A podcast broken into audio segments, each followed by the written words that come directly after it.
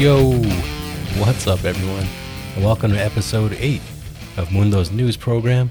I'm recording this on May 24th, 2023. I'm your host, Mundo Carrillo. I hope you guys are doing well. My people in Texas, I hope you guys are doing well today, man.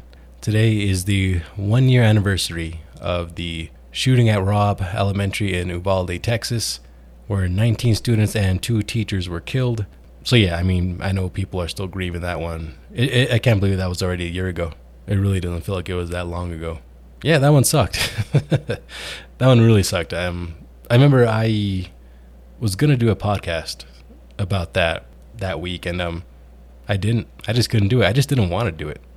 You know, I just didn't want to talk about another one of these shootings. I was just made me sick to my stomach, man. And um, yeah, it was just it was rough. Um, I know a lot of people again are still grieving, and um, a lot of children are still, I'm sure, very much traumatized by it. It was just a horrible, horrible thing. I hope you guys are doing well out there today. A lot of a lot of painful memories today, I'm sure. There's this was another one where uh, it showed how horribly the police department had responded to this, and I think it shone a lot of light on maybe how police departments should respond to situations like this.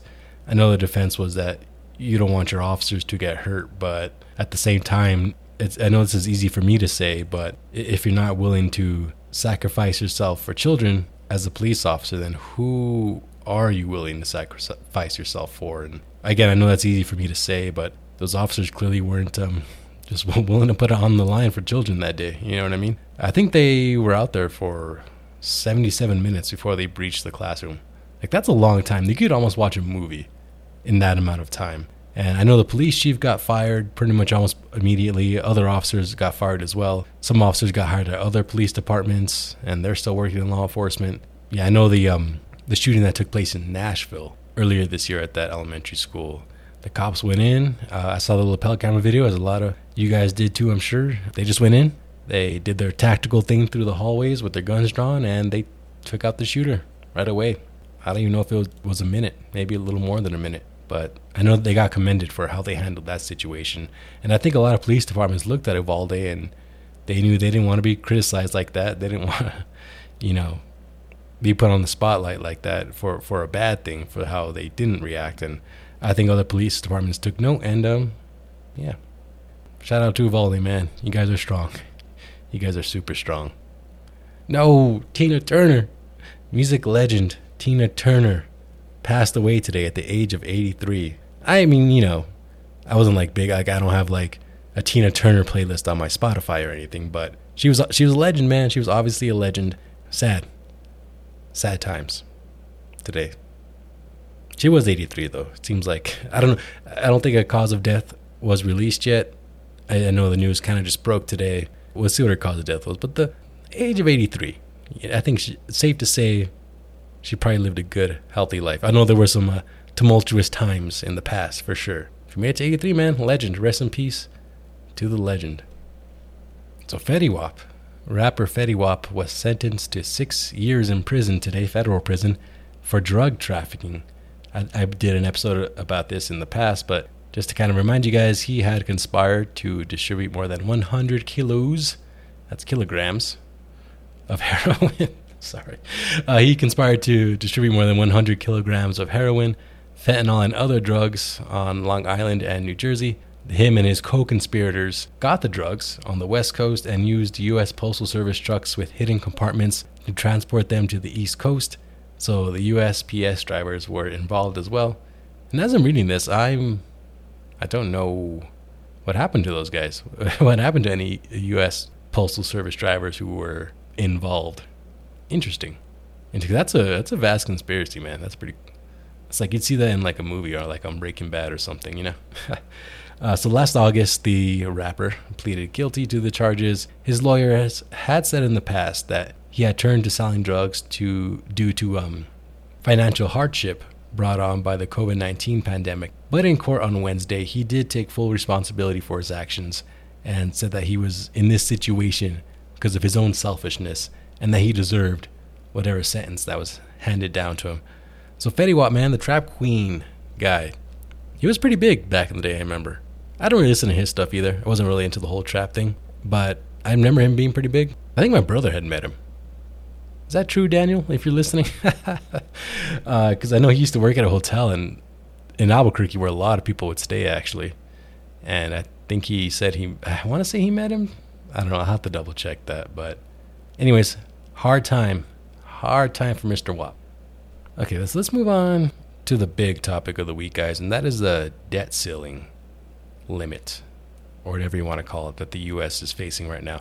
So, as of Wednesday evening, no deal had been reached for increasing the national debt limit. So, the U.S. government is running out of money to pay its bills. In fact, Treasury Secretary Janet Yellen said that the government could run out of money as soon as June 1st. Other analysts and financial smarty pantses have said that it could be more like June 8th or 9th that the government would actually run out of money, but Janet Yellen has been firm on the June 1st thing. Like the, the limit needs to be raised, or else we're going to want run out of money and default. The U.S. might actually default on its debt, and if the U.S. defaults, it could send our economy into a recession and have a huge impact on the global economy. In fact, a lot of news articles I read about this as I was researching use words like chaos and you know just made it seem like Armageddon was going to happen if this debt limit wasn't raised. I believe it. You know, I know I don't understand much about economics. In fact, I'm pretty dumb when it comes to economics. I hope you guys appreciate the fact that I did a lot of research for this topic. All right, did it for you guys, but um, yeah, I uh, you know, I yes, I imagine chaos and all that rhetoric seems strong, but I think it's probably pretty accurate. Obviously, that's no good. A lot of Americans could lose their jobs, so I'm freaking out, man. Yellen said that the Treasury could be getting some revenue in mid June, but the chances of surviving until then are slim. Payments for military salaries and retirement funds are supposed to be issued on June 1st, and Social Security payments are set to go out on June 2nd. It's not clear what happens to those payments if the government runs out of money. I did see on CNN earlier that uh, Social Security payments could be delayed. So that's something that could have a pretty immediate effect on people if people rely on that to pay their rent, to buy groceries. And that's just over a little over a week away. The debt ceiling or the debt limit is the agreed upon limit that the government can be in debt, as that's pretty self explanatory. Now, it's normal for the government to raise the debt ceiling. It's happened several times in our history. Democrats want to raise the limit, of course, as I mean, the, the limit needs to be raised. But Republicans want to use this as an opportunity to get the Democrats to cut government spending before they agree to any deal. You see, the Republicans, they took over the House in January, and now they're coming for that ass, so to speak. But this does, I mean, this is, I was reflecting on this today. It's like, why can't they just come to a deal? Why is it so hard? But there's a lot of people you have to please. You have to please a lot of Republicans, a lot of Democrats, a lot of people just have to come to an agreement to get enough support to get it through. And um, I think that's where the difficulty lies. And, you know, unless these guys want to be the first people in U.S. history to cause the country to default, I think they will come to a deal. I've come to understand by now when something this dire has a deadline that they do come to a deal. Um, there hopefully won't be chaos and economic turmoil, but yeah, it's just one of those classic like Democrats want to increase spending, Republicans want to cut spending, and now they're at a tug of war over it.